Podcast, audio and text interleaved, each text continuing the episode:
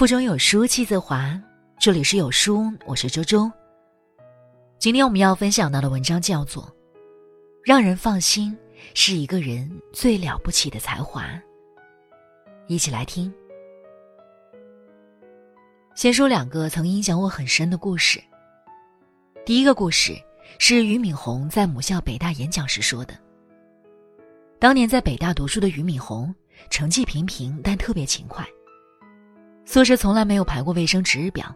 但他每天自发打扫卫生，还主动帮同学打水。这个习惯他一直坚持了四年，从没想过是不是吃了亏。十年后，一九九五年底，新东方已经到了一定规模，俞敏洪希望找人一起合作。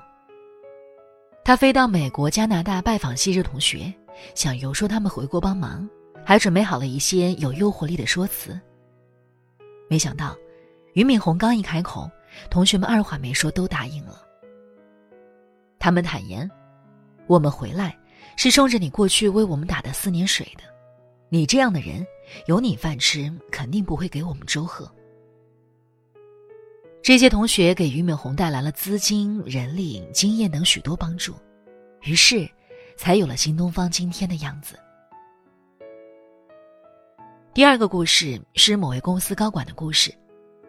他们公司有位专栏作者，在签约不久后，她突然发现自己怀孕了。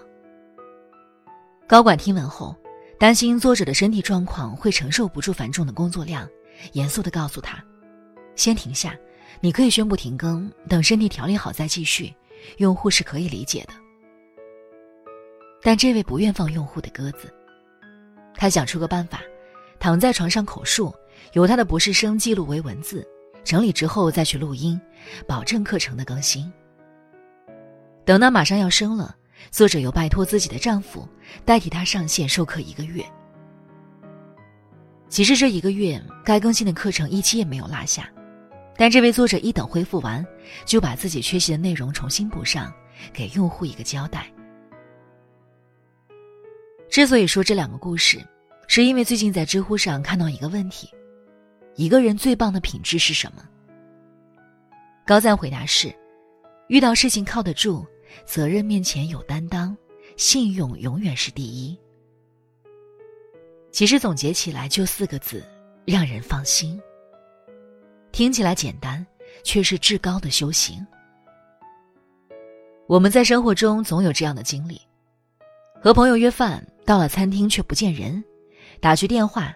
他说自己已经在路上，其实还在家里化妆。恋人去外地出差，说好落地报个平安，但却几个小时不见消息，你担心的不行。他一拍脑袋说：“不好意思，搞忘了。”交代给下属的事儿，迟迟没有反馈，亲自去问才知道，其实已经在办了，就是懒得回复收到。这些看似细微的小事，实际上暴露了一个人的本质。就像池里说的，说起来简单，落下去复杂；听起来像感觉，做起来是原则。这世上，让你有乍见之欢的人不在少数，他们有聪明能干的天赋，有口才莲花的能力。但能让你久处不厌的，一定是让你放心的人。这才是一个人最了不起的才华。巴菲特每年都会在大学开座谈会。一次交流中，有位大学生问他：“您认为一个人最重要的品质是什么？”巴菲特没有正面回答这个问题，而是让大家做了一个小游戏，拿出一张纸，思考两个问题。第一个问题是：假如你有一个买进你某位同学百分之十股份的权利，你会选择谁？第二个问题是。假如让你卖出某位同学百分之十的股份，你会选择谁？将这两个问题的答案分别写在纸的左右两边。然后，巴菲特说：“买进百分之十的股份，你选择的是那个最聪明的同学吗？不一定，最有钱的同学也不一定。你一定会选择你最认同的那个人，那个诚实、踏实、值得托付的人。”卖掉百分之十的股份，你选择的是成绩最差的同学吗？不一定，最穷的同学也不一定。你选择的肯定是那个你最讨厌的人，不诚实、爱吃独食、耍阴谋诡计、背后说坏话、过河拆桥的人。当你仔细观察这张纸的两边，你会发现，能力强不强并不重要，是否美若天仙也无所谓，成绩好不好根本没人在乎。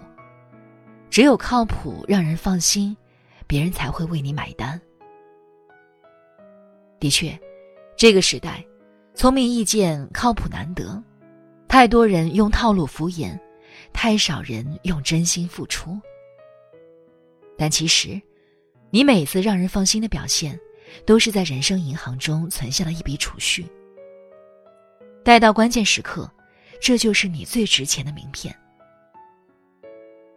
很多年前，我还是一个职场小白的时候，一位前辈跟我说过这样一个故事。有两位年轻人，一个叫约翰，一个叫哈利，同时应聘进一家蔬菜贸易公司。三个月后，约翰直升组长，工资翻倍，哈利还在原地踏步。哈利很是不满，忍不住跑去问老板：“论学历资质，我都比他高，凭什么你只重用他？”老板笑了笑说：“最近公司准备订一批土豆，你去打听看看吧。”半个小时后，哈利气喘吁吁跑回来汇报：“吉农蔬菜批发中心有土豆卖。”老板问：“然后呢？多少钱一斤？有几家供货商在卖？”哈利一愣，又跑出去再问。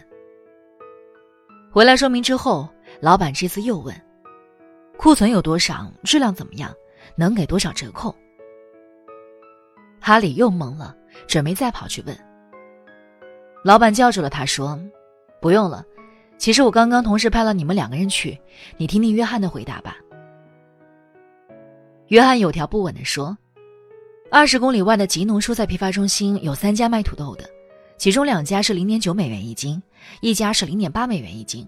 对比发现，零点八美元的不但便宜，质量还要更好。”我跟他们谈了一下，最低零点七美元可以拿到。他们库存有五百吨，有货车可以免费送货。一番对比，高下立现。有些人说起话来一句比一句漂亮，办起事儿来却一个窟窿比一个窟窿大。也有些人看起来平平无奇，却能事事办仔细，件件有着落，吸引人不由自主的靠近。这个世界上的大部分传奇，不过都是普普通通的人将心意化作了行动而已。再多光鲜的履历、高明的手段，也比不过做人有担当、做事有首尾。让人放心，才能得到更多人的认可，创造出属于自己的运气。作家李光彩曾在书中写过：“世上不乏才华超卓、智能出众之人。”起初被大家一致看好，后来的结局却不太美妙，有些人的遭遇还很悲惨。究其原因，他们往往怨怪时运不济、小人作祟，但究其实质，无非是办事让人不放心。